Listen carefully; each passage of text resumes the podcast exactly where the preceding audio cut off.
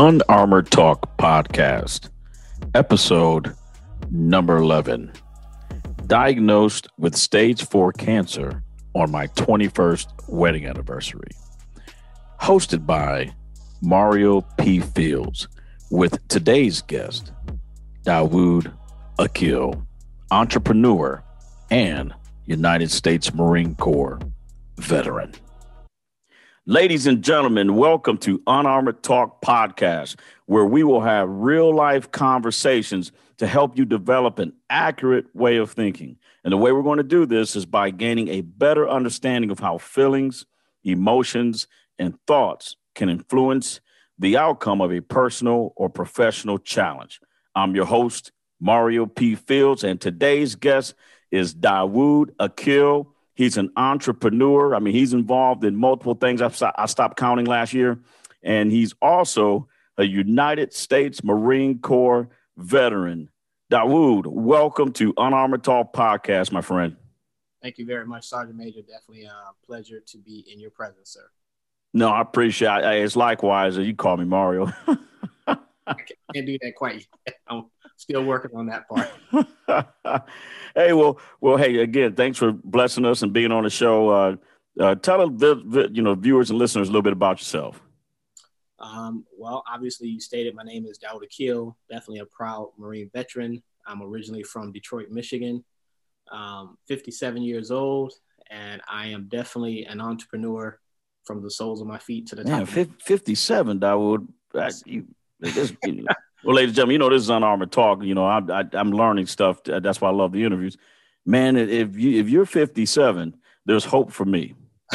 the way you look. Anyway, I'm sorry, man. God, good book. All right, go ahead. God, praise God. But other than that, I just I love entrepreneurship, love business, and I'm uh, very fortunate to have been kind of captain in my ship now for about about 27, 28 yeah.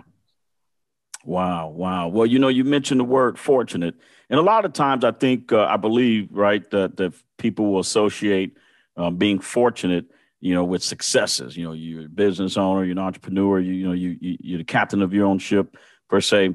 But on your 21st wedding anniversary here recently, I don't know if it's fortunate news or not, but instead of celebrating with your lovely bride of 21 years of matrimony, you know you're you're you're told you have cancer. Holy smoke uh, talk talk to us about that. Uh yeah that was um completely unexpected. Um mm. i'm fairly healthy still working out you know wanting to still be that marine of 30 years ago. Right. Um, but i had been on a new campaign of eating right you know working out daily. And i went to the doctor because i um, on the 24th, actually, I wasn't feeling too well. And to be honest, not to make this bad, but I noticed that my urine was really dark. And so yeah. I went on the 24th, and they told me at that time that I had a liver induced, a drug induced liver infection. Now, I, I've never smoked in my life. A drug induced liver right. infection. Never That's used okay. I, I can still get drunk off of one beer. And uh, um, and they told me they wanted to admit me. And at that time, uh, I was adamant that nope, I'm not staying in the hospital because uh, my anniversary was the next day with my wife. And of course, because they thought it was pretty severe, I had right. to sign forms that if I left, you know, against their recommendation, if something happened to me, it released the hospital of liability. Right. And I and I was honest. I just told them, you know, um, my anniversary is tomorrow. Uh, I have a history of taking my wife to dinner, and I am not going to spend my anniversary in a hospital bed without my wife because of COVID. Yeah. So I signed their papers, and I told them I'll get through my dinner and I'll come back. And so I I proceeded to do just that. Took my wife to Ruth Chris, and because I was in so much pain, even though I bought a or I had a almost three hundred dollar bill with a big steak in front of me, I couldn't eat anything. So I literally took my wife to Chris out in Orange County. Uh, one of my sons went with us. I watched them eat and I couldn't eat anything. And, you know, we celebrated, came back home and, um, you know, I told my wife, yeah, I need you to take me to the hospital. And so she took me back to the hospital, to the VA, and they admitted me through emergency. And uh, the journey kind of began there. So it was a lot of tests. Um, right. And from there, that next day, or actually that next morning, um, I found out that I had uh, a pretty large tumor in my gallbladder. Um, it had spread to a bile duct and had also touched my liver. Wow. And, um, that was my anniversary. And of course, the start of now, how do I go home and have this discussion, not just with my wife, but, you know, all our children and grandchildren. So the journey started there. Wow. So you, you, you, you know, you, you get this kind of pre-diagnosis uh, before you go out to eat. Uh, I'm, I'm, I'm, I imagine there were a lot of emotions. I mean, and let's, let's, let's talk about that part. How were you able to, you know, as, as you said, celebrate with, with this information flowing through your brain and, and dealing with, uh, you know, all, all human beings are emotional, right? We, we all have emotions but how did you deal with that? And what what type of emotions did you experience at this dinner? Was it uh, anger? Was it depression? Was it confusion? You, you know what what was it? And how'd you how'd you get through it? Um, I think when I went, because in the beginning I thought I had a, a drug induced liver infection. Is what I went to dinner thinking. Okay. And so, in that moment, I wasn't depressed. I wasn't angry. I was more like, I've never taken drugs. I don't drink. I don't smoke. Right. I'm thinking this is a misdiagnosis. And honestly, I just convinced myself I had overworked my liver and kidney because I was taking a lot of protein shakes and creatine, yeah. you know, trying to work out. Right. So I just assumed that I had overdid it with those things. And so I honestly, at that time, I felt, well, that's an easy fix. I'll, you know, cleanse my kidneys and my liver. Right. I'll proteins go and I'll just keep on soldiering. That was the thought process. So yeah, like it'll just buff out. I just drink, yeah. some water, make some Motrin like we do in the military, and it, will buff out. Yeah, ex- exactly. So for me, in that moment, it was more or less this is a hiccup in the road, but you know, like a true soldier, I'm like, I got a wound, but there's still a, a, a fight to be fought. So right. when I get back to the base camp, so I, I was literally just kind of in the state like, I right, no big deal. Wow. And then and so so the next day is when the accurate diagnosis is presented to you. Talk talk to the viewers and listeners about what emotionally went on after you realize with with accurate diagnosis that it's not just a little bit of protein here and there, you know, or you're 37 and you can't lift as much as you used to, but you know, but now it's a serious, serious diagnosis and it's not what you thought. Right. So once I got in and, and the next morning of the 26th, yeah. um, obviously I was in a lot of pain. Um, and when the doctors came and spoke to me, um, I, will be honest, when they first came in, because they came in on me like a group, so mm. I, I was under attack. I did get a little afraid because there were like five doctors, and you know, usually right. people come, you're gonna get you, you know it's something serious, and so I was a little afraid at that moment. Um, but when they actually start telling me uh, what the outcome was, uh, oddly enough, I actually felt a little relief. And, and I think for people who wow. have cancer to think there was relief because most people are very afraid of the cancer. Right.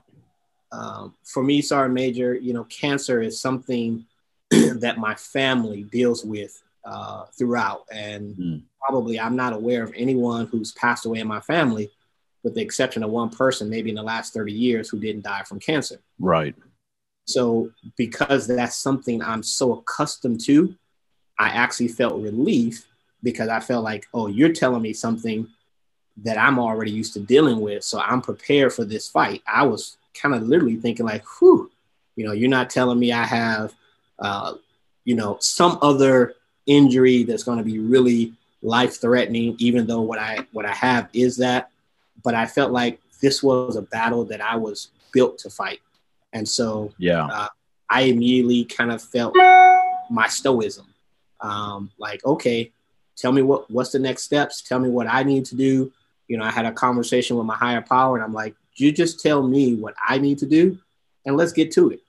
Um, you, you, know, and that's interesting how you brought up how your unique life experiences, not you experiencing, you know, cancer diagnosis yourself, but being around other people um, that have experienced this this serious, you know, serious disease, right? Um, it's interesting how you brought that up that that how that those life experiences uh, influence your emotions where it wasn't fear, it wasn't depression, it wasn't, you know, anxiety because of those life experiences, it it it allowed you to have this feeling of clarity, if if you will, uh, where now you're like, okay, now I understand what I have. Was there any moments that that after you had this moment of clarity, you, you're thinking through things, was there any moment where you didn't feel that things still weren't clear to you or you didn't feel that comfortable confident as you did when you got the initial you know diagnosis? Um you know the, the one thing that made me afraid of the whole scenario had nothing to do with my personal battle. I was completely okay with that. I'm hmm. i'm not really good at sharing. Um, right. Unarmored talk. right. Well it, um, but my thought was how could i tell my wife that it was something else and mm. just battle? And wow. I, kids. And so the most difficult part of this was not that I was the one that was going to have to fight a battle. It was what would be the effect on my wife and my children and my grandchildren. Mm. That's the only scary part because, you know, to me, I'm I'm that rock in my unit, yeah, and family, and if if I go down, what what will happen to them? So my right. fear was more related to how would my wife, how would my children emotionally process this? And their uneasiness would make the battle harder for me because I would then be focused on helping them instead of me focused on beating this disease. So that was probably the, the scariest part of it is how they would deal with the results. Yeah, wow. And that's uh that's you know the, the way you took an external thought process, advice and internal. I mean, um, you know that that's amazing to highlight. I you know I don't know what I would do, but but I you know listening to you, uh, you you know just reminded me that sometimes you have to think outwardly, um, than inwardly to, to get through an emotional uh, situation. Uh, so that that's main So so you're thinking, okay, how am I going to explain to my my beautiful bride and my family that uh, you know what I thought was a little you know protein and just need some water. Um, this thing is, is is serious, and and and now you're you're thinking how how do I tell them? Talk to us about how did you get to how did you think through that and develop kind of a level of comfort where you finally uh, you know gave your family the news. Right. Well, and I won't say that it was helpful, but I actually spent uh, ten days in the hospital and so, because of that time and because of COVID, no one could come and see me. Mm. Um, obviously, yeah. I didn't prepare, you know, with my phone and everything. So I had time to one get more clarity with the doctors. Um, I actually went through a, a, really bad trauma during the 10 days and I almost passed away. Um, I found out during that time that I have a, a bad reaction to oxycodone. Oh, wow. Um, and that was a that's a painkiller that they gave to me to help me deal with the pain because uh, I'd had a couple procedures and it it actually paralyzed me. Uh, matter of fact, I actually thought that I was going to die. Um, I got the, the, the oxycodone. Yeah. like 15 minutes later, I knew something was wrong. I started feeling my legs get weak. Um, I literally tried to get out of the bed and go to the nurse, and I couldn't walk. I couldn't stand up. And then I felt my arms going numb. Mm. And kind of ironically, I was close enough to the bed where I fell on the bed. I grabbed that button to push for a nurse. Right. Uh, they ran in, and and this was day number three, and I literally lost all my feeling in my extremities. My stomach started going numb, and uh, for a second time, I had about twelve doctors, you know, around me. Uh, they had a crash cart. I got a I forgot the Narcan, the drug to reverse the effects of a, another drug pushed right. into. Um, I ended up in ICU and the airbags to massage your muscles and CAT scans because they weren't sure whether I was having a stroke or a heart attack. Right. So, kind of the odd thing was that was transitioning, and really, in that time, the only thing I could say to the doctors, I was emotional. I was actually kind of crying. I honestly thought I was going to die. And I even told the guy, the one doctor, I said, I can't believe this is how I'm going to go. Wow. And I told this doctor, uh, or actually a young nurse, I said, I just need you to do one thing. And they're, they're literally as doctors poking me everywhere and doing things. And I said, I just need you to tell my wife that I wasn't afraid and I went out like a Marine. Wow. Man. That's powerful. But sorry. No, no, it, it's it's on armor talk. You know, this is help is to help us and then to help our viewers and listeners because we, you know, while living, we'll, we will experience life events every single day, and we don't even know what's going to come our way, you know, tomorrow. So I just appreciate Dawood, you you're removing your armor to help lots of people. Yeah. So um, we got that uh, through that. I spent a couple days in the ICU, and I got back, and then I was, you know, in my regular ward for about another uh, five and a half, six days. Yeah. So when I got released by that time, I had had that time to get through. Um, I got another procedure, and you know, by then I was able to use a, a, phone in the hospital. So I called my wife. We had the conversation, and mm-hmm. um, the immediate blessing I got was my wife instantly became my commanding officer. you, you sure she wasn't always? right. Well, she was, but she let me know right then and there of what were going to be the steps uh, and how I was going to proceed, and that she was fine and her piece and she made a statement to me is that i'm focusing on where we are right now i'm not worried about something down the road and because i knew she was at a peaceful place yeah uh, it put me at peace um, you know because even though i think i'm a pretty tough guy i do know that my wife is in charge you know she tells me i'm the head but she's the neck so she's going to control what happens to the head and um, it was just great. And so yeah. once I got home, uh, her and I had a couple conversations. We hadn't talked to our children yet. And so we talked about how we would talk to them. And so we were trying to get them all to the house at one time, which we were unsuccessful in doing because our kids are in a couple different places. Right. Um, but we kind of developed a plan and we ended up, you know, I have nine children. And so we sat down with groups of them. I think it was three, four, and two. And and so once we told them, um, the girls took it a little bit harder than the boys. Right. Um, but at that moment, um, I think because they saw me, I was still mm. relatively mobile.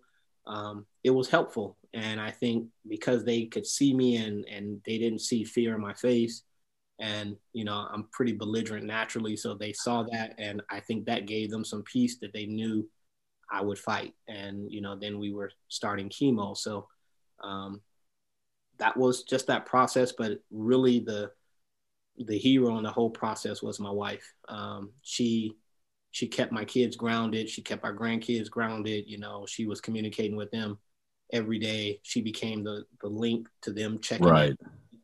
Um, so yeah. it, immediately I found out that my wife was actually a lot stronger than I was. I took a little issue with that, but but the, the, the circumstance revealed the true character of the commanding general. Yes. Immediately, immediately.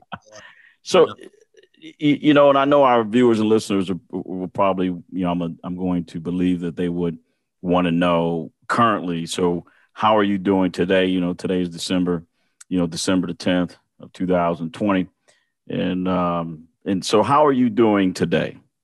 Um, well, today, I, I, honestly, sorry, Major, I used your podcast as a marker.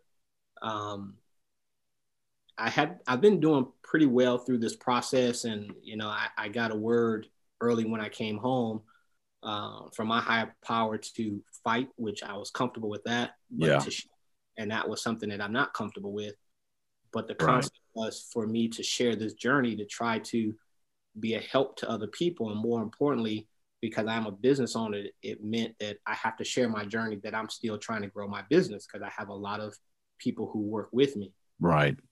And so I, I, took that process. I've been sharing on LinkedIn this journey, but for the last two, well, almost three months, I thought I was doing fine. um, this week I have chemo on Mondays. Yeah. And it takes me a day and a half or two to bounce back. But uh, this week was my most difficult week since the process began. Mm. And um, it was Tuesday, probably midday, and I I felt myself going into a depression. And I couldn't sleep all night. Um, I had a horrible Wednesday, and and I literally just felt that, okay, I, I can't fight anymore. And um, you know, for me, I'm I'm fortunate to have a good support system. Right. But I was I was ready to tap out. Um, yeah. I just thought, you know, I can't do another chemo. I just have to have a conversation with my wife and my kids to say, I can't take it anymore, and I got to go out on my terms. And, right. You know, I was my body chemo makes you extremely exhausted, soreness through your muscles. You know, my feet, my hands are tingly because of the high dosage of chemo that I get. Yeah, I'm not well, and I was, I was honestly, I knew I was going into a depression. I felt yeah. it, and I didn't want to say anything to my wife. And I'm thinking, how do I take this next step? Because I'm, I'm tired. And so um, Wednesday morning, the only thing that I knew to do was, you know, normally I would go for a run, but I, am not capable of doing that right now. Right, right. I, I decided to just go out and walk, and and that walk um, was something that I was able to do to make me feel like I still had fight in me, some control, a willingness to not give in. And you know, on that call walk, I called my spiritual mother and father, who happens to be another retired Marine gunny out of 29 Palms with Sergeant Major Dutchin. And um, I didn't get him, but he's my spiritual father. Right. My spiritual mother and father. And I just knew, I just called him and I didn't get him, but I left a message saying, you know, uh, Gunny Brock, whenever you get a chance, call me. I just need you to pray for me. And so I walked, I think I walked about a mile and a half, got back home, and um, the walk took so much out of me, I passed out. Right. Uh, but I woke up, he called me, he gave me prayer, and it was just the right thing at the right time. Uh, you know, my wife was always doing what she was doing. I didn't even tell her I was feeling this way. We had that conversation actually last night. Right. but I got through it. I woke up, went walking again this morning, and I just felt like, um, you know, even thinking of you, Sergeant Major, as a mentor, it's like your podcast was the next thing I had to make sure that I need to be here for. Yeah. Instead of me focusing on how I felt, I focused on what I need to do. And and that meant I need to be front and center and present for your podcast. And that also became a part of my sharing. And so No, I no, I, I appreciate it and, and I may be a SAR retired SAR major, but you know, in my eyes, you you you're you're you're this the the Galaxy Sergeant Major, and I report to you, man. So I, you know, I appreciate that. It um, is is there anything you know that you would like to leave our viewers and listeners? I mean, you you you you know, again, you shared some amazing, um, in my eyes, amazing um, information where thought, I believe, you know, just you, the way you think really allowed you to be aware of those feelings and emotions and, and influence the outcome even currently today. So, is there any last things you want to leave our viewers and listeners, my friend?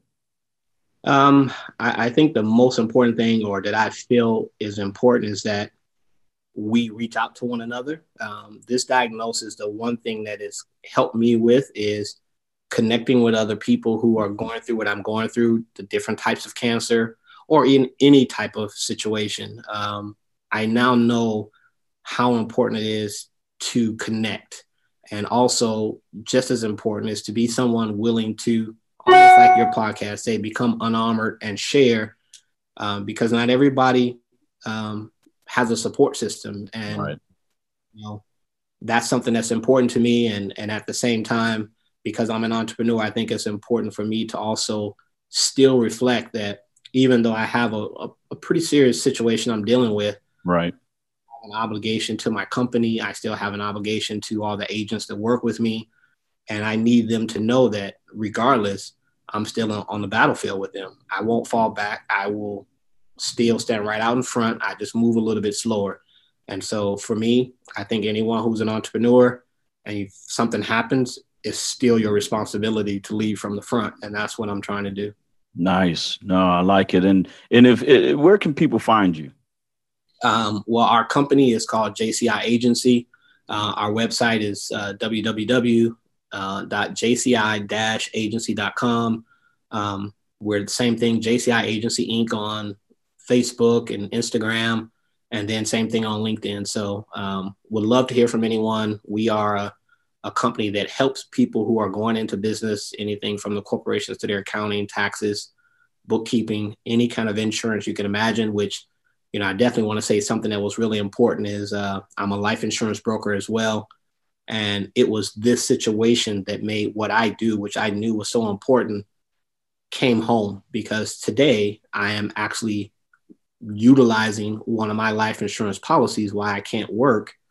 Um, you know, unfortunately, I had to plan my funeral, but it's paid for. And I had to make provisions for, you know, if this doesn't go well, to make sure that my wife and children are okay and those things that I took care of because that's my profession are now benefiting my family.